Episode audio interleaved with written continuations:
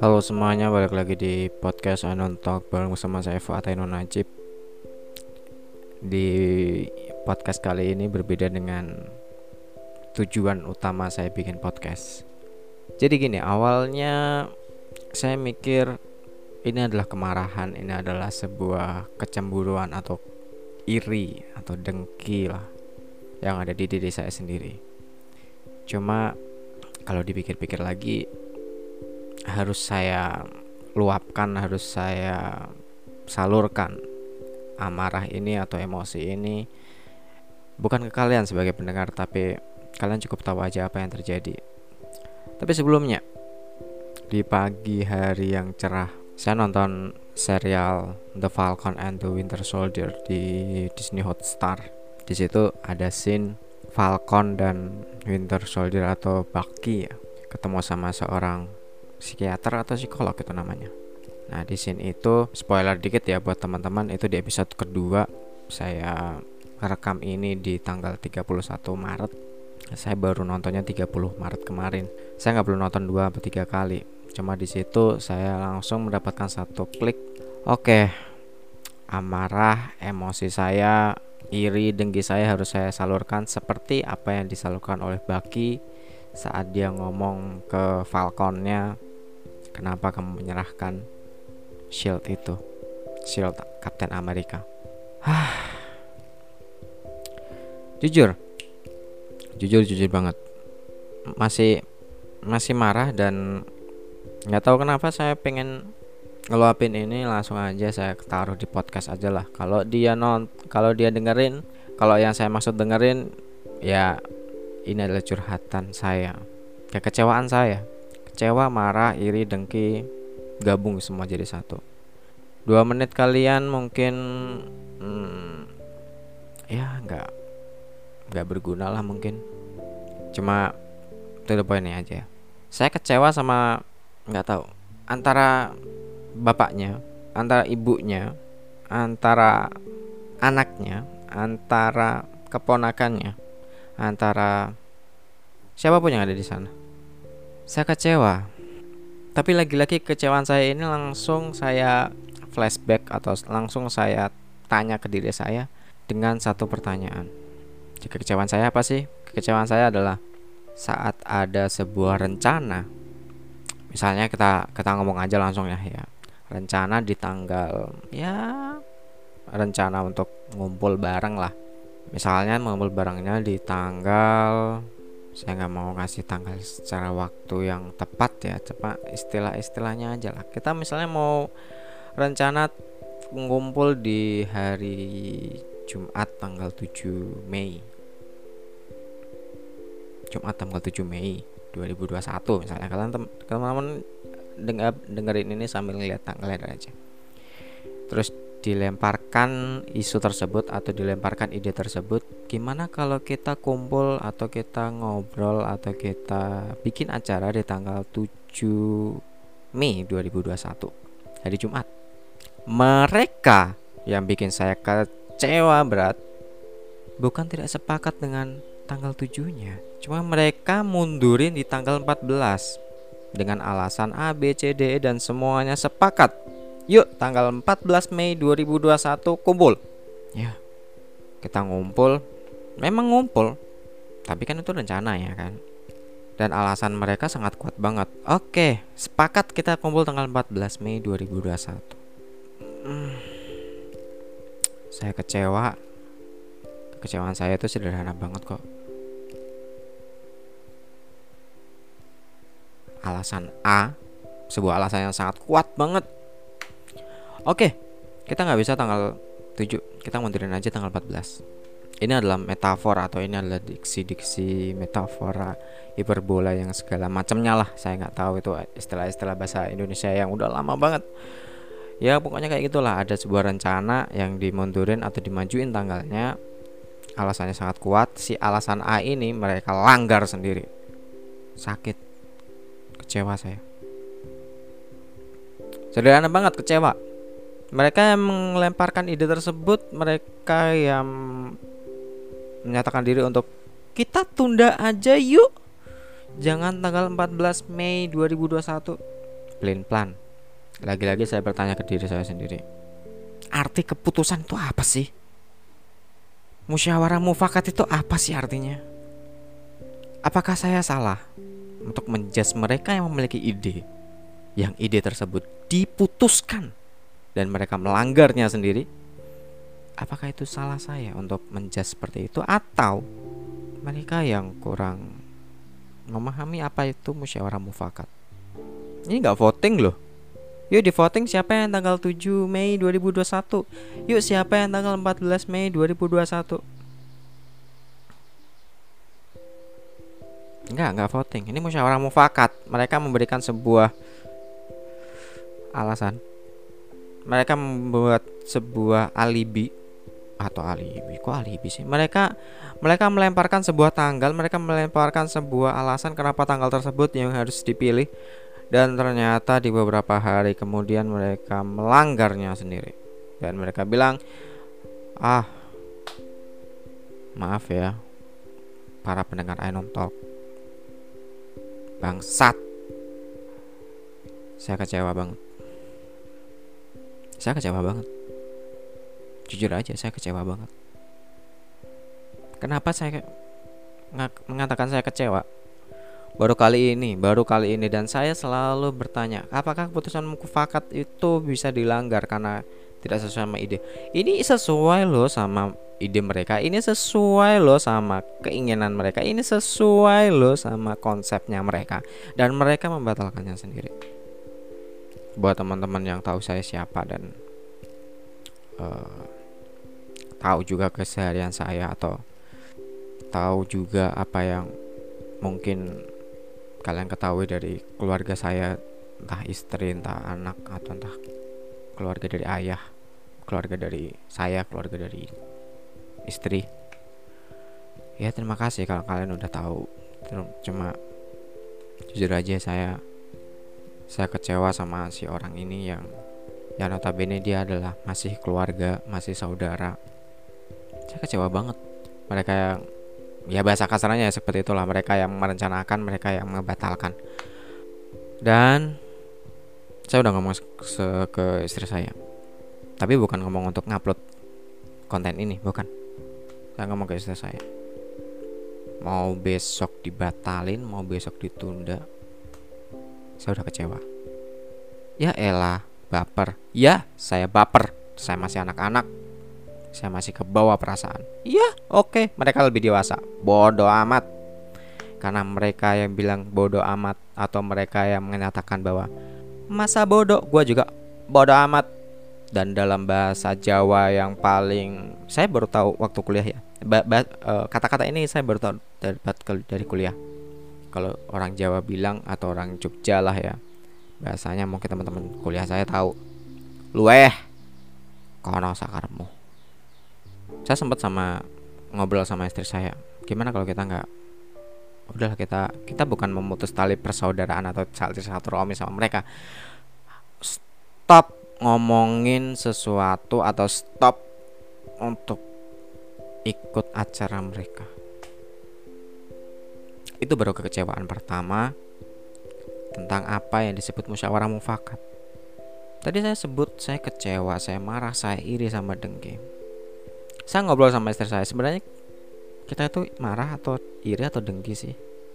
Lagi-lagi sikap kecewa, marah, iri, dengki itu saya selalu balikkan ke diri saya. Bagaimana kalau saya yang melakukan itu, atau bagaimana kalau ini ternyata kesalahan sama saya, saya saya sepihak aja nih yang salah nih, saya salah tafsir.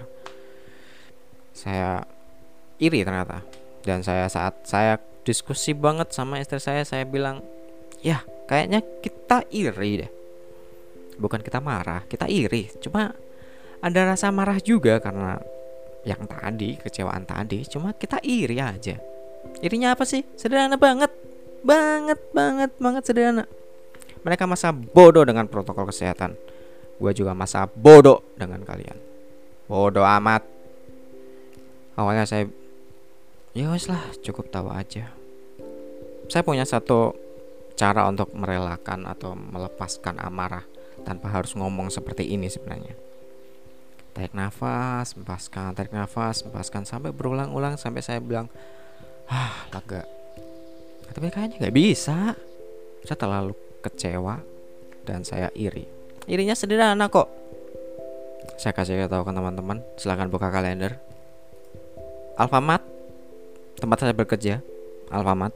Saya kasih tahu nih di Anon Talk, saya kasih tahu Alfamart tempat saya bekerja tidak ada sebuah aturan memaksa karyawannya untuk cuti. Enggak, tidak ada kata tersebut.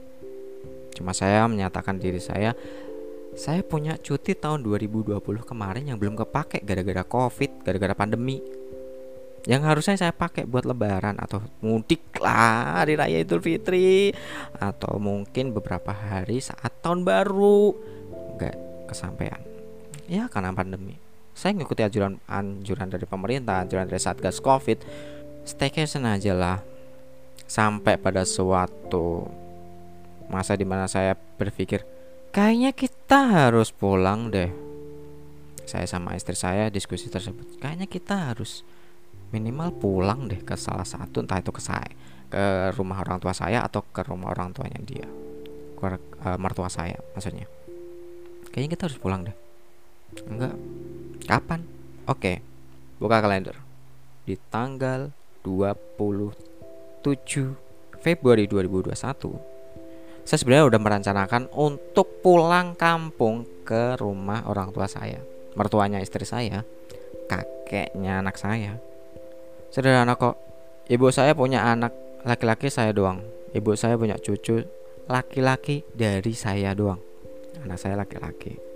Dan ibu saya otomatis punya menantu perempuan satu-satunya, yaitu istri saya. Coba bayangin seorang ibu yang yang sebenarnya saya juga pengen pengen pengen banget untuk pulang gitu kan. Nah, di tanggal ya kira-kira dua puluh lima dua puluh enam Maret ya, kemarin ya dua puluh enam Maret, ayah saya ngechat saya. Simple, tiga kata. Mas, ibu kangen. Dek. Saya juga kangen ya. Tapi mbok gimana? Sono kan masih zonanya nggak zona bebas COVID, sini juga bukan bebas COVID juga. Saya ingin mengatakan itu ke orang tua saya, tapi saya nunda dulu sampai ada berita dilarang mudik. Oke, saya sama istri saya langsung sepakat, gak usah hunting tiket mudik ya. Oh, oke, T H R kayaknya buat kamu aja deh, mau dipakai apa enggak. Dia seneng sumbernya, tapi dia ngerasa bahwa mudik itu nggak bisa di nggak bisa digantikan dengan sebuah barang. Ini cerita sampai nah di tanggal dua puluh tujuh itu sebenarnya saya merencanakan itu. Tanggal dua puluh tujuh Februari dua ribu dua puluh satu saya merencanakan untuk pulang lah, ayo pulang pakai kereta. Dari Pasar Senen ke Semarang, Semarang Poncol atau Semarang Tawang terserah, atau dari Gambir, pokoknya naik kereta aja lah yang ada swab antigen atau yang ada Ginos atau apapun itu yang buat kita bebas COVID. Saya juga belum belum yakin anak saya bisa naik mobil atau eh, naik bis, pakai bis. Saya juga nggak yakin bisa dikondisikan, makanya yaudah kereta aja yuk. Oke, kita ke arah Semarang, nanti dari Semarang dijemput aja pakai mobil atau apa ke rumah orang tua ya maksudnya ya. Tiba-tiba ada sebuah rencana di tanggal dua puluh empat kalau nggak salah. Ya sebelum dua puluh tujuh itulah ada sebuah rencana dari mereka yang membuat saya kecewa tadi. Salah satunya yang membuat saya kecewa. Apa sih yang yang mereka yang yang mereka rencanakan? Ya, mereka merencanakan, yuk tanggal tujuh Maret kumpul acara. Tanggal dua puluh tujuh atau hari Sabtu dua puluh tujuh Februari dua ribu dua puluh satu saya pengen pulang. Otomatis saya harus ada namanya isolasi mandiri empat belas hari. Saya ambil cuti tanggal satu sampai tanggal lima Maret dua ribu dua puluh satu. Cutinya saya batalin? Kagak. Saya tetap cuti dan staycation hanya untuk menghormati mereka-mereka di tanggal tujuh. Ayo kita acara. Ayo monggo, ayo acara. Mereka tahu nggak? Kalau mereka dengerin, mereka akan tahu. Tanggal dua puluh tujuh sampai tanggal lima saya rencanain untuk pulang. Yang harusnya mudik kemarin saya ke rumah orang tua saya atau ke rumah mertua istri saya yang batal karena pandemi. Saya pengen ya sebelum puasa atau sebelum lebaran saya pulang lah. Ntar kalau lebaran pulang lagi gak masalah. Toh saya juga gak kepikiran untuk lebaran pulang lagi. Tapi minimal ayah ibu saya ngelihat cucu laki-lakinya lah, atau ngelihat anak laki-lakinya, atau ngelihat menantu perempuannya. Enggak cuma video call. Cuma ya apalah daya. Makanya saya balik lagi. Sebenarnya kita marah, kecewa, iri atau dengki. Sebenarnya kita iri. Saya sama istri sepakat, kita tuh sebenarnya iri, Mas. Dia ngomongnya kayak gitu, sederhana banget. Sebenarnya kita iri, Mas. Kita nunda, kita enggak jadi mudik, entah itu ke rumahku atau entah itu ke rumahmu, Mas. Karena kita gak punya mobil. Mereka punya. Mereka bisa kapan aja pulang. Kita harus ini itu ini itu. Dan ya udahlah tanggal tujuh. Acara itu berlangsung tanpa Tanpa ada yang tahu kita pengen pulang. Dan di tanggal Di Maret atau di beberapa hari sebelum saya ngerekam ini, yang tadi saya bilang tiga kata dari ayah saya, ngechat W A saya, Mas, Ibu kangen. Saya langsung video call di di malam harinya. Saya pengen video call tapi ibu saya ternyata udah istirahat. Ya udah, hari berikutnya aja. Saya udah rencanain. Ya, lagi-lagi manusia hanya berencana. Ya udah, berencana aja. Gak masalah buat saya. Saya pengen saya pengen ya video call di kantor lah. Yang ada koneksinya bagus. Tapi toh apa apalah daya. Saat itu kalau nggak salah hari Rab, hari Jumat kalau sih kalau nggak salah. Hari Jumat itu tanggal dua puluh enam ya. Jadi tanggal dua puluh lima atau dua puluh empat lah pokoknya. Ibu, ya, ya saya ngechat saya, Mas, Ibu kangen. Akhirnya di tanggal dua puluh enam kita video call di malam-malam. Toh juga pengen uh, ya seorang nenek pengen lihat cucu laki-lakinya. Ya udahlah. Ada anak saya, ada saya, ada istri saya. Ya udah, kita video callan. Dan saya ngasih tahu sebenarnya kemarin itu kita ada cuti tanggal satu sampai tanggal lima. Cuma ngeh atau enggak aku enggak tahu. Jujur aku enggak tahu. Kayaknya enggak ngeh sih buat orang tua saya. Ya udahlah, enggak apa-apalah.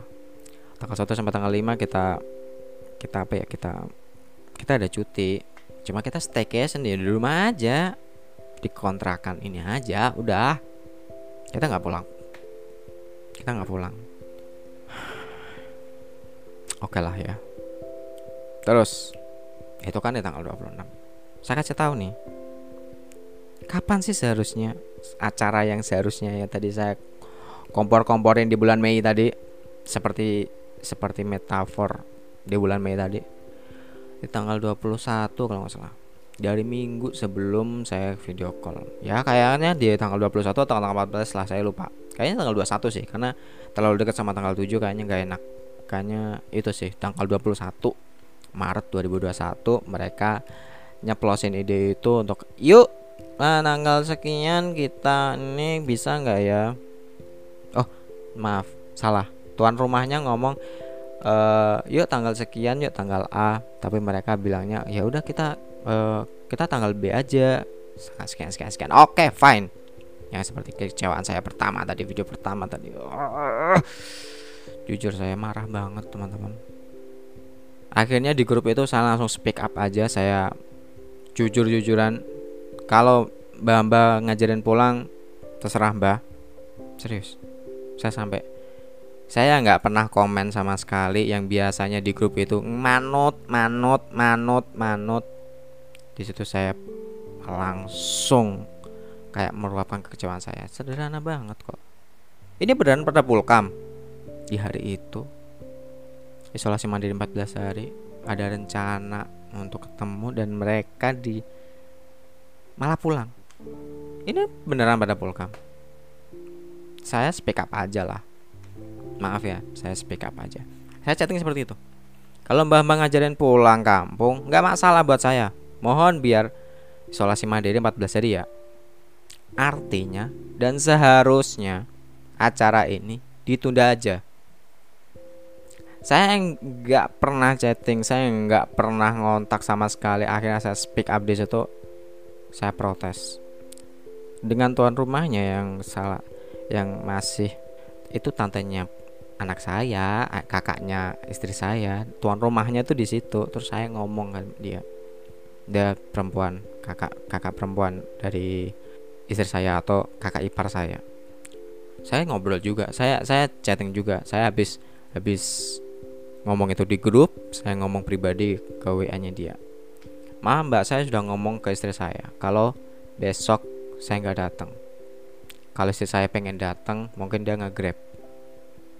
Dia tanya sederhana dong, "Mau ada acara po?"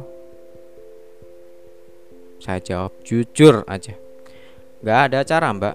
Saya protes aja sama yang kemarin. Saya protes aja dengan cara mbah-mbah pulang. Saya protes aja dengan cara mereka pulang itu, saya protes. Mending diundur habis lebaran sekalian. Dia jawab kok, dan saya gak jawab balik. Dia jawab, terus saya gak jawab balik. Dia jawabnya cuma, "Ya ntar kita ngobrol aja sama mereka lagi. Bagusnya gimana?" Gue sih gak masalah. Yang merencanakan ngomong, "Ih, ini bukan pulang kampung kok, ini silaturahmi." Bangsat. Terus dengan itu itu itu belum saya saya belum saya saya cuma meminta mereka untuk isolasi mandiri. Niat saya sederhana, saya pengen mereka, "Ya udah kalau kalian pulang terserah seperti apa yang saya katakan. Kalau kalian ngajarin pulang, nggak masalah buat saya. Mohon biar isolasi mandiri empat belas hari. Udah gitu aja, selesai. Saya nggak mau cari masalah. Ya udah acaranya diundur aja." Simpel kan? Tapi apa yang dijauh sama mereka yang membuat saya makin kecewa dan makin marah. Kami gak bisa hadir dalam acara tersebut. Eh, kalian kemarin yang ngompor-ngomporin tanggal tersebut, kenapa kalian yang malah gak datang? Kenapa kalian malah gak datang? Ya udah gak apa-apa lah. Yang lainnya juga ngomong, "Saya juga gak bisa, izin ya. Kakak ipar saya yang bukan tuan rumah, saya punya kakak ipar dua. Diundur aja kali ya, banyak yang absen." Bule saya, bulenya istri saya juga ngomong, "Ya udah diundur aja lah." Istri saya baru disuspek, "Kenapa harus mudik sih? Kan jadi diundur kan." Karena bule saya ada kedekatan sama istri saya, dia jawab sederhana aja, "Ya nggak apa-apa lah." Terus mereka ngomong lagi, yang ngeracain ngomong lagi, "Ya monggo, kalau emang ke keberatan diundur, silahkan dilanjut aja untuk acaranya." Terus dia simpel sih jawabnya, "Kalau aku sih nggak berani cari alasan kenapa, aku mah ikut aja." Jadi di grup itu tuh banyak yang ngomong, "Ah, aku ikut aja, aku ikut aja, aku ikut aja, aku ikut aja." Sampai akhirnya saya mikir lagi sama istri saya, sebenarnya saya saya ada ketakutan kok sama acara itu. Saya ada fobia sebenarnya. Fobia ikut acara tersebut itu saya fobia, tapi nggak apa-apa lah. Mungkin besok minggu yang saya ke tempat kakak ipar saya yang tuan rumahnya, mungkin atau besok Sabtu lah, kalau beruntung ya ada suaminya, beruntung lagi ya ada bule yang bulenya istri saya. Ngobrol aja lah. Saya nggak mau chattingan sih sebenarnya. Saya pengen ngobrol, maksudnya gimana gitu loh. Bahasa sederhananya mereka tuh masa bodoh, bodoh amat. Gue juga bisa bodoh amat, cok. Maaf nih kata-kata kasar keluar nih. Gue juga bisa bodoh amat, janco, janco. Kenapa sih? Ya mereka punya mobil, monggo. Mau kemana-mana silahkan. Itu hak kalian, itu mobil kalian kok. Tapi mbak ya nggak usah ngasih ide atau nggak usah ngasih apa-apun atau nggak. Ya salah juga sih kalau nggak ngasih ide atau apapun. Ya ya salah juga. Dalam berorganisasi kan harus mengutarakan pendapat juga, walaupun pendapatnya nggak diterima juga harus terima. Jangan lapang dada kalau dijadiin keputusannya harus diikuti karena itu keputusan bersama. Lah ini nggak kayak gini ceritanya. Yang ada malah saya marah. Saya saya bukan marah sih, saya sebenarnya kecewa sih. Tadi malam itu kita masih mikir, saya bikin konten ini nggak ya? Ya udah bikin aja lah. Saya akhirnya memberanikan diri untuk bikin konten ini. Terus tadi malam juga saya sama istri saya malah nggak ngobrol sama sekali, nggak diskusi. Kita ngobrol tentang acara tentang acara ini tuh sorenya. Terus saya, saya, saya tanya ke istri saya, saya terlalu berlebihan nggak sih dengan kekecewaan atau marah atau iri atau dengkinya kita ini? Dia jawab, itu hakmu mas, nggak ikut acara juga hakmu kan.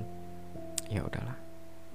Mungkin kalau besok ketemu di acara tersebut dan mereka udah ya udah isolasi mandiri dan segala macamnya, terus kita ketemu, mungkin saya akan bilang, oh saya minta maaf, saya bikin onar di grup, karena saya yang bikin onar, ya mungkin saya juga di sini kalau kalau mereka dengerin ini podcast ini atau Anon Talk ini, ya saya mau ngasih tahu juga, bangsat, jancu, asu, semua kebun binatang saya akan utarakan, tapi kan nggak boleh sama mereka, di hadapan mereka langsung. Ya saya mah orangnya anak kekanak-kanakan kok, ke bawah perasaan. Iya, saya masih ke bawah perasaan. Tahu nggak sih kalian pengen pengennya saya apa? Kekecewaan ini tuh saya saya mikir tadi pagi. Ini kan saya record di siang hari kan.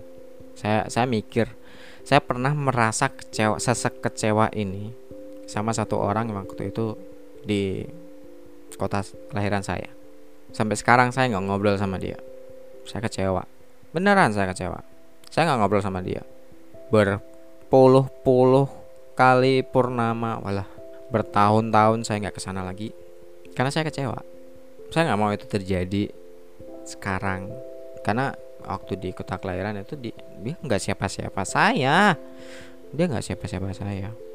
Dia bukan saudara ya, maksudnya bukan saudara, bukan kekerabatan, uh, ada di kekerabatan darah atau apapun itu enggak.